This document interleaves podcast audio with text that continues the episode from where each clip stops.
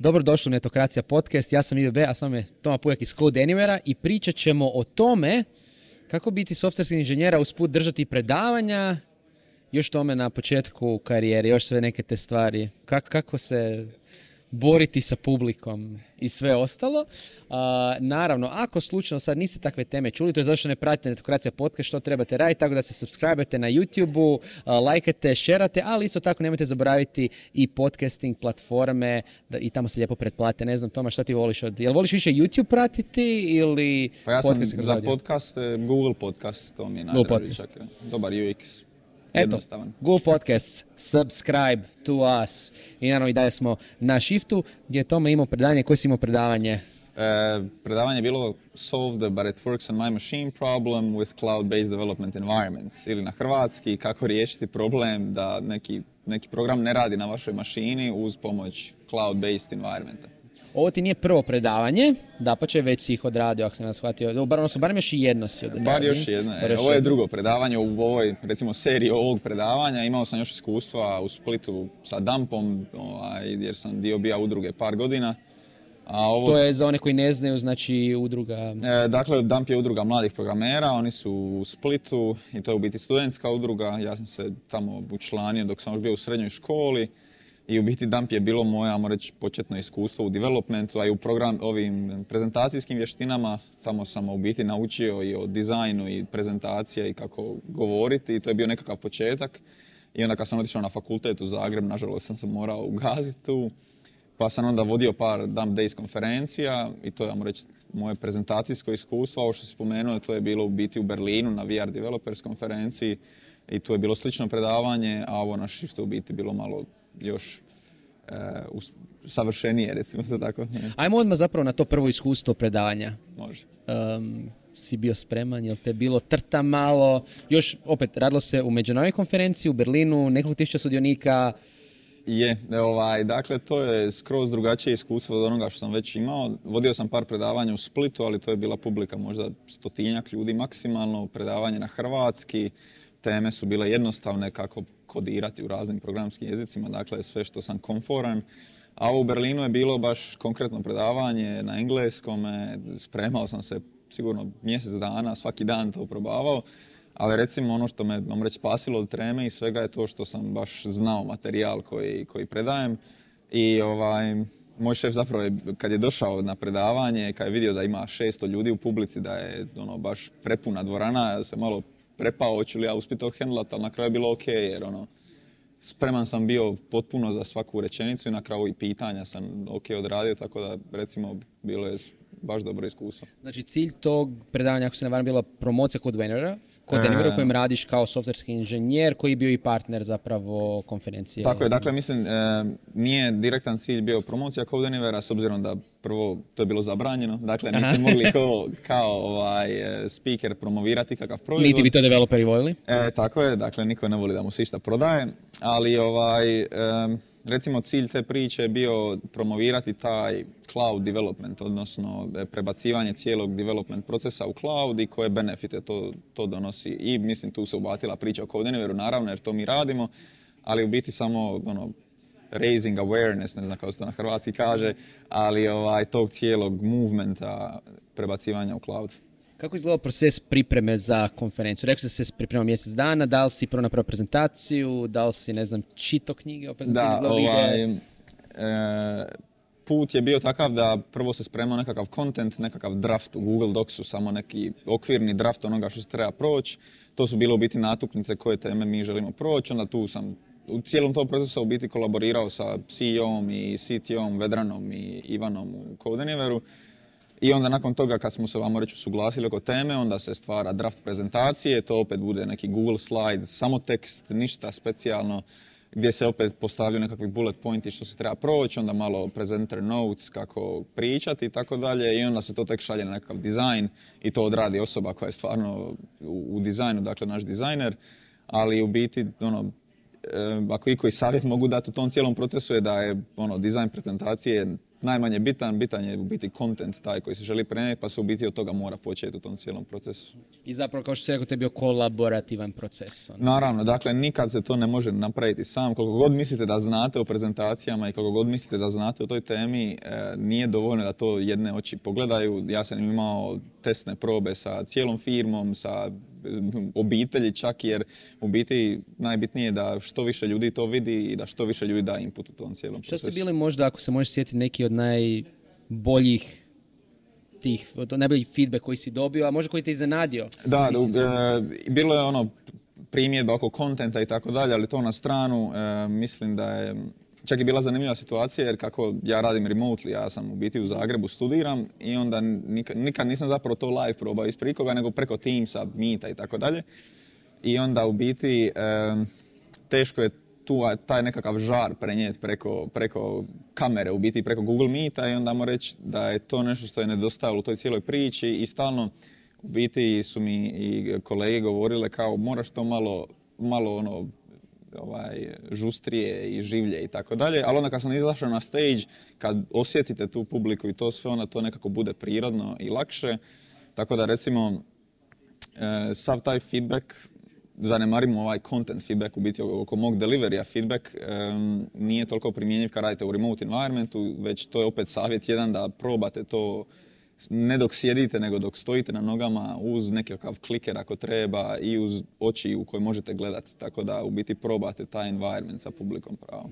Je li ima nešto specifično po tebi u, nakon ovog početnog iskustva oko predavanja developerima i plus tehničkog sadržaja od nekih drugih prezenterskih ono, pa dakle... E, Bilo su to, ne znam, code examples ili nešto? Naravno, dakle, prvo što je rekao, developeri ne vole da im se išta prodaje. Dakle, to moja prezentacija, odnosno ove dvije prezentacije su, ono, baš sam eksplicitno rekao da to nije code anywhere ad jer možda se u nekim dijelovima može shvatiti, ali ja stvarno želim promovirati taj, e, taj cijeli movement, jer developeri stvarno vole nove stvari, vole nekakve nova iskustva i, i nove tehnologije i tako dalje, tako da uvijek mislim da prezentacija mora imati nešto novo, nešto što neko nije možda nikad vidio ili što rijetko koristi ili što možda zna da je nekad čuo, ali nije nikad vidio u praksi. A što se tiče code egzempla, to je bilo možda škakljivo za nas, jer mi nismo htjeli doći u situaciju da ja dođem na stage, da internet ne radi ili da nešto drugo ne radi, tako da moji egzemplovi su bili snimljeni videi. Jer u biti nama je platforma, napravljena, odnosno taj recimo cloud-based eh, development, eh, ono što sam promovirao, u biti taj nekakav flow od točke A do točke B koji se lako snimi. A što se tiče code exemplova, to bi savjetovao, ako niste sigurni da imate savršen environment u kojem će raditi svaki example, nemojte raditi demo. Dakle, napravite video, to je skroz ok da, i to nema, nema failure tu, tako da bolje je imati kontroliranu prezentaciju koju znate da će sve uspjeti nego imati nekakve varijable koje, na koje ne možete utjecati. E sad, mnogi bi očekivali opet na konferencija, posebno i velikim, bilo da se radi o We are developers ili shiftu, aha, pa ti moraš biti senior, moraš biti ono principal engineer, dođeš, predaješ i slično. Da. da li si tu neku ruku imao ono, sumnju u sebe i s druge strane, što te moram pitati, da li, kakav je bio feedback isto od i publike generalno oko toga što opet opet imam 22 godine. da. Dakle, ovaj, e, meni je to super. Dakle, ja mislim, možda će zvučati ekscentrično malo, ali ja volim da sam iznimka u tim situacijama, jer mislim da sam dosta konforman u prezentacijama i, i slično. Tako da meni je bilo super što sam bio jedan od mlađih, tamo možda, možda i najmlađi. I ne morate biti senior, dakle to je, bitno je samo da znate prenijeti poruku. Bilo koja poruka, ako mislite da će rezonirati sa x broj ljudi na konferenciji, to će biti super poruka. Tako da senior, junior, intern, Znači, apsolutno nije bitno, samo je bitna ta poruka i taj delivery na, na samom stage. A možda onda savjet za tvoje kolege u generaciji, tako reći, koji su možda nekim firmama, razmišljaju, aha, mogu bi ja možda prijaviti se za neku prezentaciju, predavanje, volio bih to predstaviti svojim šefovima, CEO-im, CTO-im i tako. Da li imaš neki savjet za njih kako da pristupe svojim iskusnim kolegama ili menadžerima sa tom željom? Da, ovaj... I da lakše im možda tu odluku? Pa naravno, ovaj, mislim da prvo naše iskustvo te prezentacije koje sam držao i na VR Developers i na Shiftu, to je najbolja odluka, ajmo reći marketinška odluka za firmu, jer pogotovo ako imate dobar delivery, ljudi će ono, biti oduševljeni prezentacijom i onda će vam napast booth i vas i ono, doće vam priča s vama, bila je super prezentacija, ja imam taj problem koji prezentacija rješava i tako dalje. Tako da, to je možda dobar starting point, recimo, ako želite ići šefovima, a ako mislite ići već na konferencije, pa možda platite taj slot za pričanje, jer to je puno, baš dobar marketinški potez. A ako želite samo pričati, mislim da je možda dobro da možda napravite internu neku stvar u firmi gdje će neko prezentirati, odradite neki tech talks ili nešto tako, vi to pokrenete i, i dokažete se da znate u biti pričati ispred publike i da možete hendlati i prenijeti neku poruku i to je možda nekakav starting point i onda se iz, toga bi se nešto moglo... U kontekstu toga starting point spomenuo si da si prezentirao i u sklopu Dampa, mislim ostalo, mi smo se upoznali u kontekstu ako se ne varam, ili smo se tam reconnectali, e, jer memorija mi je super, ovaj, na start natjecanju koje je Srednja HR još ono organizirala. E, moguće. Ja, mislim, ja, prije Strašno, ja se sjećam, ne, mislim. Da, je, zato što pokušavam povezati te godine, jer znam da... Bio ja, mlađi. Je, je, bio sam puno mlađi. ovaj, dakle, ja sam išao sam na možda tvoje predavanje na Dam Daysu i onda nakon toga je bila srednja HR mhm. i tu smo samo reći, mislim nismo nikad dali ruku tu, ali smo mhm. bili onako, na, znamo se. I onda sam te najavio na Dam Daysu iduće godine, mhm. Tako da se tako znamo, a ovaj, ono, i to, i taj, u biti Damp je bila, da nije bilo Dampa, ako znaš gdje bi ja završio, jer to je okolina u kojoj imate puno ono, vršnjaka i možda starije ekipe, jer to je studentska udruga, ja sam bio u srednjoj još tad, tako da je bilo i starije i mlađe ekipe.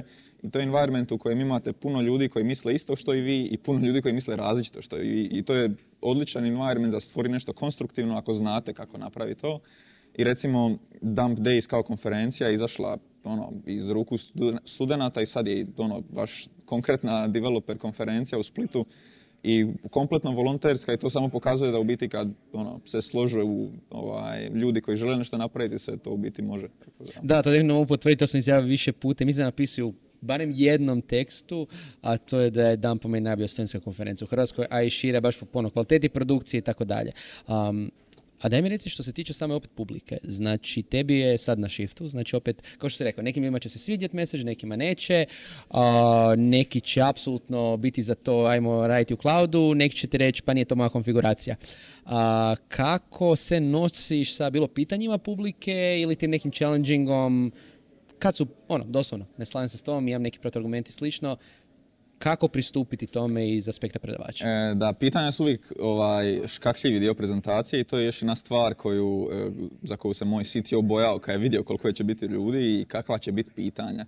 Jer pitanja, dosta često ljudi kad odgovaraju na pitanja misle da uvijek moraju biti u pravu ili da moraju sve znati, a ne morate sve znati. Dakle, vi se došli tu prezentirati i ljudi su došli vas slušati, tako da žele znati ono što vi mislite i što znate. I sad ako tu ima rupa u vašem znanju, to je sve ok. Dakle, ja to hendlam na način da ako ne znam neko pitanje, pogotovo neke tehničke stvari za koje ja nisam ono, tu, ja u biti samo kažem, ok, to nije moje područje, slobodno mi se javite, nakon ja ću naći nekoga u firmi koji će odgovoriti na to pitanje. A kod neslaganja sa ljudima, možete to okrenuti na šalu neku kao, a u stilu, a možda ova neka zatreba, možda ne, ili ono, ja sam tu isprezentirao ovo, ovo i ovo, vi se ne slažete. Uglavnom, nekakav kompromis se tu nađe, ali bitno je samo ta postava da ne morate sve znat i ne morate se nikad slagati sa svima, tako da uvijek ne, ono, odgovorite prirodno i to je to. Mm-hmm. Koje su izmjene zapravo tog nekog prve prezentacije We're Developers do Shifta, da su isto bile neke značajne. Sve si dobio feedback? Da. Isto? Naravno. Da je to bilo nešto što opet možeš u neku ruku i podijeliti kao savjet? E, pa prezentacije ovakvog, mislim, ja mislim da, su, da je super kada predavač ima prezentaciju koju par puta isprezentira. E, prvo jer nećete dobiti iste ljude, možda 1% ljudi dođe na istu prezentaciju, to je ok. Ali dobro je što svaki put je ta prezentacija sve bolja. I u mom, mom konkretnom slučaju je bilo da prezentacija u Berlinu na VR Developers je bila dosta, vamo reći, jednostavnija, dosta, ono, ne bi rekao ovaj, dumbed down ili gluplja, nego je bila jednostavno malo nezrela, ajmo reći. Jer mi još nismo bili tu nekako sa svom vizijom i tako dalje, tako da to je možda bio naš problem. Ali ova na shiftu je bila dosta zrelija i dosta ovaj, e, ono, više nekih pojmova sam iskoristio koje sam čuo u međuvremenu, koje sam dobio kao feedback i to je još jedan savjet koji bi rekao da e, kad spremate prezentaciju, čitajte članke, puno članaka o toj temi, jer sigurno ih ima, o svemu ima članaka, ili knjige, ili bilo šta da skupite tih par fraza koji će to digniti na iduću razinu, da izgledate sofisticiraniji, ajmo reći, ono, da izgledate kao da više znate o tome, ovaj, o toj temi. A ko ti je bila zapravo onda po toj logici najveća greška koju smatraš da si napravio prezentaciji? Odnosno, ne čak ni nego da pitam ovako, šta misliš sad da nakon što si ispredavao ovu verziju, šta ćeš promijeniti za sljedeću? Šta si recimo na shiftu otkrio da, aha, ok.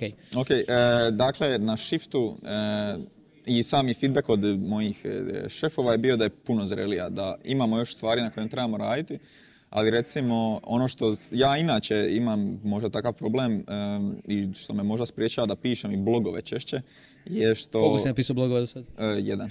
E, možda dva, ali mislim da je jedan. Ovaj, znači možeš češće? E, mogu češće, sigurno, ali ono što meni fali, ajmo reći u tom cijelom procesu je da, da mislim da je to i ono veliki problem moj, je što često ne znam povezati priču od početka do kraja. Dakle, Ovaj, I to mi fali kod, kod pisanja specifično jer i to je jako bitno za prezentaciju da vi kada počnete prezentaciju, kada završite da je to jedna cijelina koja ide ono tečno, ajmo reći. Da ovaj, nema nekakvih prekidanja i to je, ajmo reći, u Berlinu. Sam imao par momenata gdje sam skakao iz jedne teme u drugu.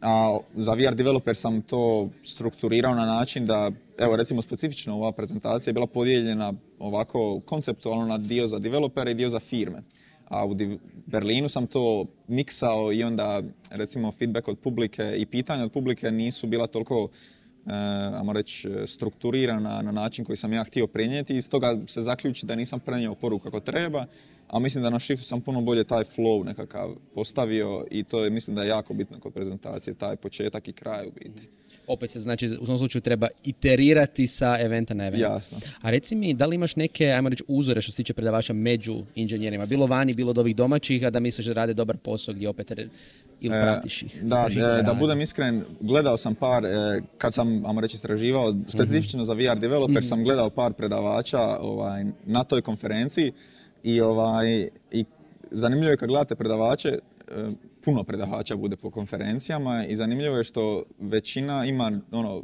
jasne neke mane, većina ima ono super predavanja, ali loš kontent, onda u biti... E, u smislu imaju super nastup, ali nemaju dobar Da, da, da, tako, jer e, često ljudi misle da ono, samo je bitno izaći na stage, biti super predavač, super govornik, a imati prezentaciju onako mediocre ali to nije, nije stvar, ja bi rađe pogledao predavanje koji ima super content, možda malo predavača koji zamuckuje tu i tamo, to je skroz u redu.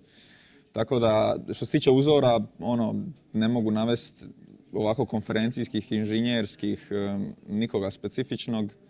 Tako da, ono, nisam gledao nikoga konkretnog, ono, nažalost. Tako ima, ima još vremena. Kod ovih oblika sadržaja, spomenuo si da bi volio pisati blogove, da li misliš da će ti ovo lakšati možda kod nekih drugih formata? Recimo sad dosta i to isto ćemo imati ili smo imali epizodu o uh, konkretno YouTube sadržaj developere. Da li ti ima neki tip konta koji bi ti volio uh, stvarati ili opet kao mlađi softverski inženjer konzumiraš, a volio bi da ga ima više? Mm, pa to je super pitanje jer uh, ovaj, zapravo u Dumpu sam ja i vodio jedan projekt zvali smo ga Programming Course e, za JavaScript, na YouTube smo ga izbacili kao dump, to sam ja vodio. Jer meni je taj kontent super, zato što kod tog kontenta prvo možete ga gledati koliko god hoćete puta, kratak je i ono, code exemplovi su tu, ono, jako je konkretan sadržaj, pogotovo ti YouTube, kraći formati, to je nešto što ja konzumiram ono, na dnevnoj bazi, to mi je super izvor informacija za bilo koju temu. Što se tiče blogova i toga, ja bih volio pisati blogove češće jer mislim da je to isto super super medij za, za prenošenje, pogotovo recimo kad neko piše radove ili slično, ono, citati i tako dalje, a nećete citirati YouTube video, tako da ovaj, mislim da su blogovi ono, i dalje jako relevantni, da nije sve naravno na YouTube i tako dalje, ali YouTube kao medij mi je super jer je to baš onako kratko, bilo koliko puta ili mogu ga i slušati, tako da i još jedna stvar koju često konzumiram su Audible knjige, volim knjige jer nemam vremena za čitanje, tako da jako često ono, slušam knjige u autu i tako dalje, jer mislim da i slušanje knjiga puno ovaj, doprinosi mom engleskom također. Jer ovaj, pogotovo kad idete na konferencija, ono, mislim nije toliko bitno, ali bitno je da znate izgovarati neke riječi, pogotovo tehničke, tako da knjige, audio mi pomažu u tome isto. Koliko je, opet, spomenuo sad jednu zanimljivu temu, to je opet pitanje bit, ono, biti native speaker. Poznam zato što dosta, uh, možda ima i naglasak jako, ono, istočno europski ili slično. Koliko misliš da je to pravi izazov, koliko mi to možda preuveličamo. Koliko je bitno imati baš ono američki ili britanski naglasak ako ideš na stranu konferenciju? E, nije, mislim da nije bitno. Bitno je ono što je bitno je, opet, vraćamo se na ovo kako, kako se spremati za prezentaciju, bitno je da probate to ispred ljudi i da, da im kažete da slušaju baš vaše riječi što govorite.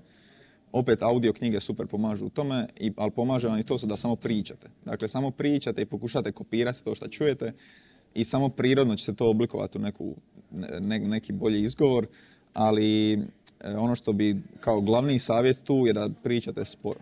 Dakle, da ne ubrzavate, jer kad ja sam imao jako velik problem. Možda ti pitati da li si ti ubrzavao? Ja sam imao jako, jako velik problem. Ja sam jedno predavanje na dampu koje je trebalo trajati sat vremena u, ja mislim, 35 minuta ispredavao. Jer pojede vas trema, počnete pričati jako brzo i onda niko u poruku nećete prenijeti.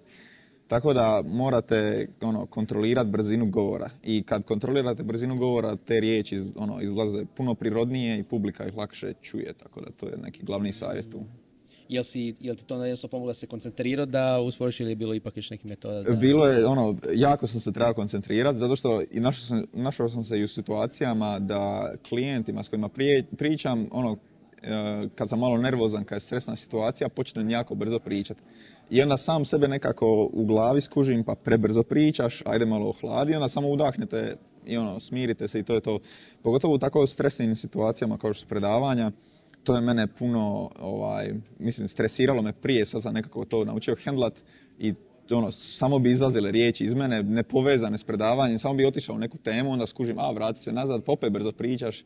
Tako da mislim da je to samo ono, diši i samo polako. I da, to da spomenuo si da, da se uspije smiriti, ali da li ima opet još neke konkretne stvari koje tebi pomažu, osim da se pripremiš? Recimo konkretno ja pred predavanjem točno znam koju playlistu si pustim, 4-5 pjesma zvuči apsolutno stupidno, ali znam da kad mi ta play, playlista ide, s jedne strane malo me nabrije, s druge strane imam slušalice u ušima i nikom živ ne gnjavi, onda imam tih 10 minuta prije onak kao, ok, fokus ješ predavati. Pa mislim da je to super imati takav nekakav ritual, ali ja osobno nemam ništa, ono, tako, mislim da sam, ono, kroz ovo iskustvo u dampu i pričanje s klijentima i prezentacijske vještine ono, stekao nekakvu staloženost kod predavanja, tako da i baš volim predavati, tako da mi to nije više toliki problem, tako da trenutno nemam nikoji baš takav ritual. Super. Nadam se da ćemo vidjeti još tvojih predavanja. A što tiče audio knjiga, njih nemamo, imamo ovaj podcast, tako da subscribe se i to pratite. Toma, hvala ti hvala za na podcastu. Ćao ljudi.